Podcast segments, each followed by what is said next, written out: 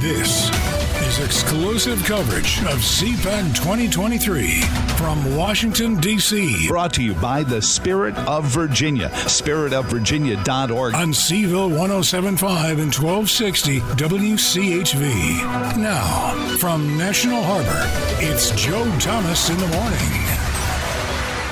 Joe Thomas here at CPAC, CPAC, the Conservative Political Action Conference. Uh, it is Trump Day. The president is speaking later on today. Security is high, the lines are long. Uh, but if you're in your car, you should be able to check it out. Thank you for joining us, uh, proving the point that Joe Thomas in the morning is still Joe Thomas in the morning, even in the afternoon. Uh, joining us now, you probably know the fundraising platform Give, Send, Go. I don't know if you know the whole story behind it. So Heather Wilson is one of the founders of Give Send Go, and she's here at CPAC talking with different folks and talking about the platform and, and where it came from and what its mission really is, uh, besides helping people raise money for friends in crisis. Thanks for stopping by. Her husband, as soon as the microphone went on, went running. Uh, I don't know. Uh, usually that happens when the red light comes on. But Heather, how are you doing? I am doing well. Thanks for talking to me today. Not at all. Thank you for doing what you did to start this. What, what was the impetus first to start this online giving platform? About eight years ago, me and a couple of siblings were looking at sites like uh, GoFundMe, and they had just kind of arrived on the scene with social media becoming a thing and people connecting online. And we saw people raising funds, working together.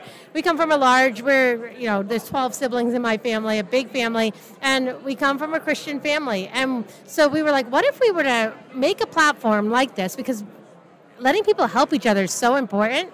But we also know that money's not the only help people need when they go through tragedy. What if we were to start a platform that let people raise money for what's important to them, but also share hope with them while they were going through some devastating situations. And so Give Send Go was born, and we started walking this journey out year after year, growing, seeing some, you know, some great growth as we marketed um, our platform. And then one day, all of a sudden, we woke up and we had like hundreds of hate mail and death threats and all sorts of things. And we're like, what's going on? Like, we're the platform that wants to share hope with people. Well, a young man named Kyle Rittenhouse had come to our platform because he had been deplatformed everywhere else. And all he wanted to do is raise money for legal fees. He wanted that same presumption of innocence that is supposed to be afforded to him in the United States. And he wasn't getting it. GoFundMe shut him down. Facebook wouldn't let him tell his side of the story. Everybody deplatformed him, and we allowed him to raise funds for legal defense. And, everyone, the, the crowd, the, the gaggle, the, the, the barking mass. Uh, uh, by the way, Kyle Rittenhouse found not guilty. So, by the way. Yeah, you know, it was actually such a fun day a year and a half later for Give Send Go because after getting all that hate, right? And then him being found not guilty, you people were like, "We're so glad Give Send Go stood behind Kyle," and we said we actually didn't stand behind Kyle. We didn't know if he was innocent or guilty, but that's not the point here. The point is, is that everybody, not just the wealthy, should be able to get an attorney that they want to hire. Either take it away that everybody needs a public defender, including the wealthy, or if, you know, they're trying to tell us. We had a hit piece from the ADL recently, the Anti Defamation League. funny how they, they defame, defame people, or maybe they're just good at it. Yeah, it was actually crazy. It's called the Anti Defamation League, and they wrote this whole defaming article calling us ex- like that we've allowed millions of dollars of extremists and terrorists on our site. And they quoted a couple like campaign links.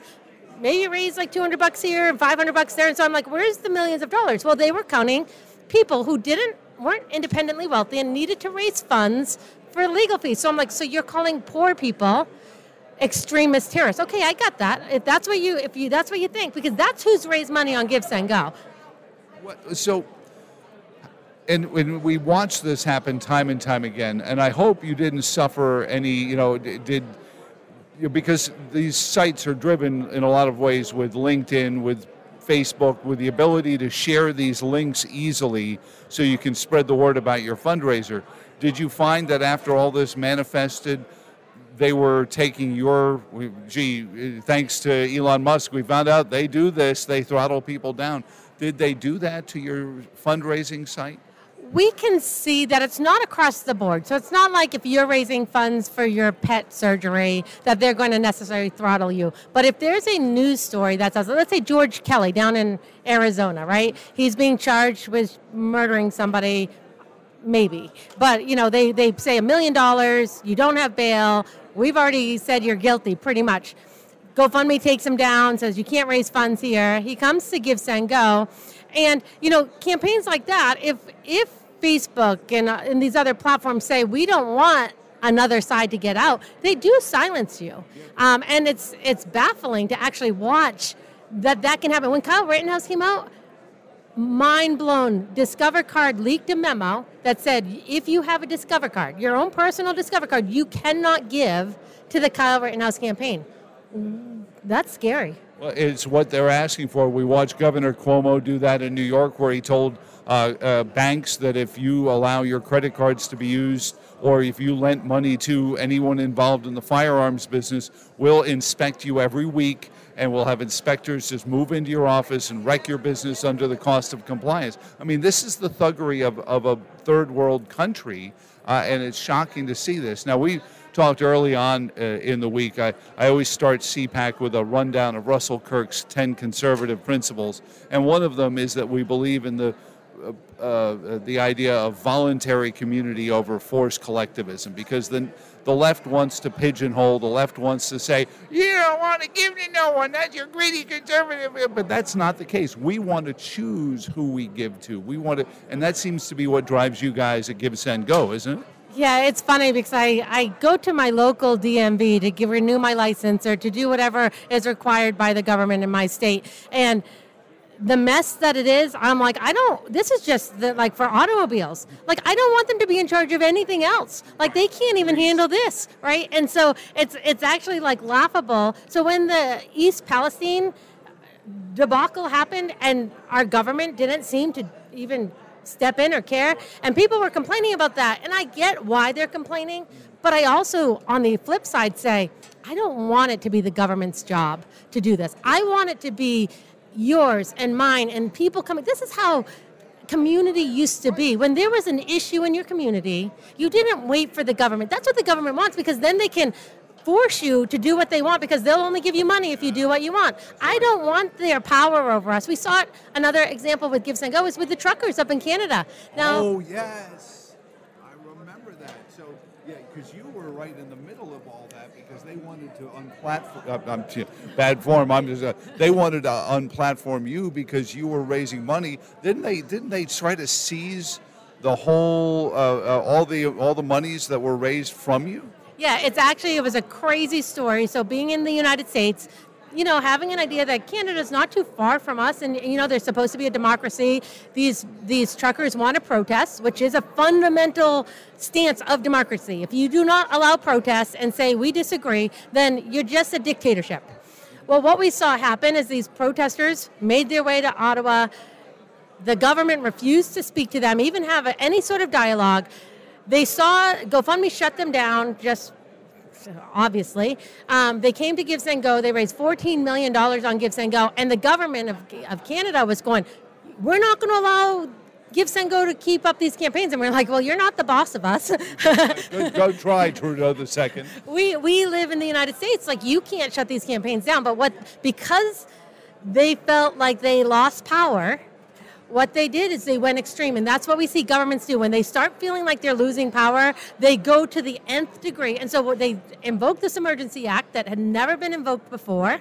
And then they started to freeze people's bank accounts because they're like, okay, how can we get this under control? Governments want power. They try to come push us into fear and then come in as our hero so that then we give away our freedom so that they can save us from the thing they caused us to fear. It's such a cyclical craziness. I refer to it as Munchausen's by government syndrome, and we see it all the time. And bless you for standing with those truckers and, and helping out. So, what's the future for Give Send Go? Obviously, you know you ha- you didn't go out looking for these controversies. You as you said you had been around for years just doing your thing helping people raise money for one another. Are you going to be able to keep doing that?